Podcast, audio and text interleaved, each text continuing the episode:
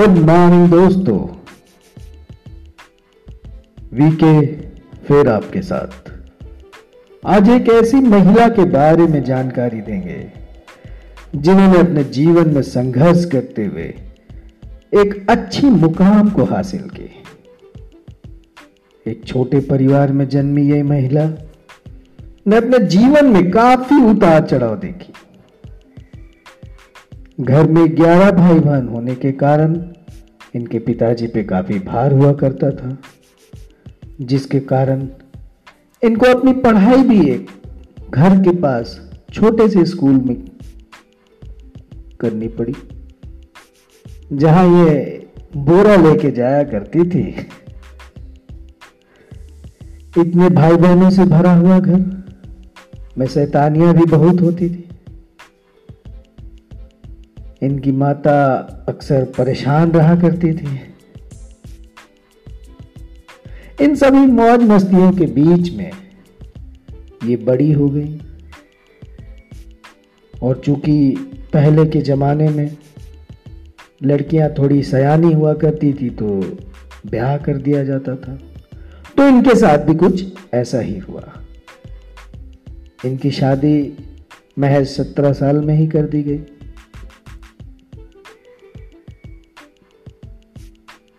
पर जो इनके अंदर लगन था, जो इनका सोच था, उसे पूरा करना था इन्हें। और चूँकि विवाह छोटी उम्र में कर दी गई तो पढ़ाई भी पूरी नहीं हो पाई। पर अपने उसी लगन से, उसी उम्मीद से इनके अंदर वो ललक थी, कुछ करना था, आगे बढ़ना था। इनको ससुराल में पढ़ाई का मौका मिला। पर वो कहते हैं ना, सास तो सास, बहू तो बहू। ये किस्सा तो हर घर का है। चाहे कुछ भी हो, ये किस्सा चलता रहा। और अन इन सभी चीज़ों को झेलते हुए इन्होंने अपनी माध्यमिक की पढ़ाई पूरी की। और चूँकि इनका विवाह हो गया था तो इनको माँ बनने का भी अवसर मिला।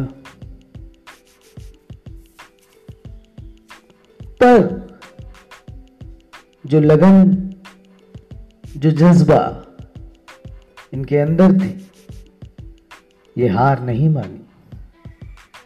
माँ बनने के बाद भी इन्होंने अपना पढ़ाई जारी रखा। और ये आज अपनी मास्टर्स डिग्री भी पूरा कर चुके हैं। और कहते हैं ना कि घर में किसी का साथ हो तो आदमी दुनिया जीत ले। इनके साथ भी नहीं हुआ। इनके पढ़ाई में इनके देवर जी ने इनका काफ़ी साथ दिया। और इन पढ़ाइयों के बीच भी घर के हालात भी कुछ अच्छे नहीं थे। इन्होंने नौकरी की भी कोशिशें की और इनका अपॉइंटमेंट भी हुआ। एक सरकारी स्कूल से इनके इनको अपॉइंटमेंट लेटर भी मिला। पर चूँकि एक महिला होने के कारण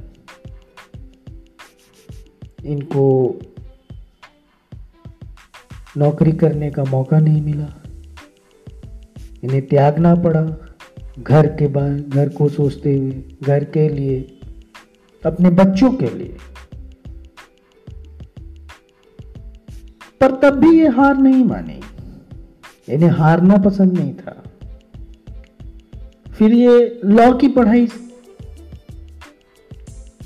में लग गई। पर घर के कुछ हालात ऐसे हुए जिनके कारण इनको लॉ भी अधूरी करनी पड़ी। लॉ को भी छोड़ना पड़ा। फिर भी ये डिसाइड की, ये सोची कि अब मैं घर में बैठ के करूँगी क्या?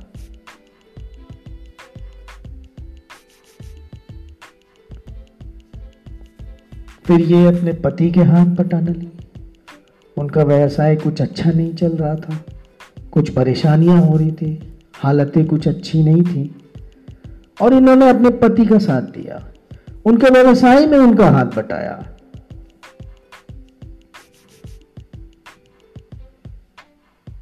और अपने पति को साथ देके आज उस व्यवसाय को ये काफ़ी अच्छे जगह पहुँचा चुके हैं। और आज एक सुकून की ज़िंदगी जी रही हैं। इनको आज हर तरह की खुशी मिल चुकी है। अब ये अपना जीवन बहुत अच्छे ढंग से, बहुत कामयाबी से गुजार रही हैं। मैं तो बस इनके लिए एक ही चीज़ कहूँगा। कि खुद ही को कर बुलंद इतना, खुद ही को कर बुलंद इतना कि हर तकदीर से पहले खुदा उस बंदे से पूछ, बता तेरी रजा क्या और इसी चीज़ को इन्होंने पूरा किया।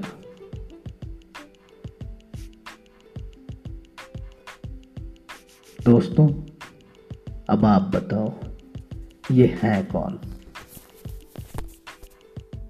और अगर आप अपने बारे में भी चाहते हैं कि मैं कुछ शेयर करूँ, लोगों को बताऊँ तो मुझे व्हाट्सअप करें। Nine four three triple one four seven nine five. आपका वीक। धन्यवाद।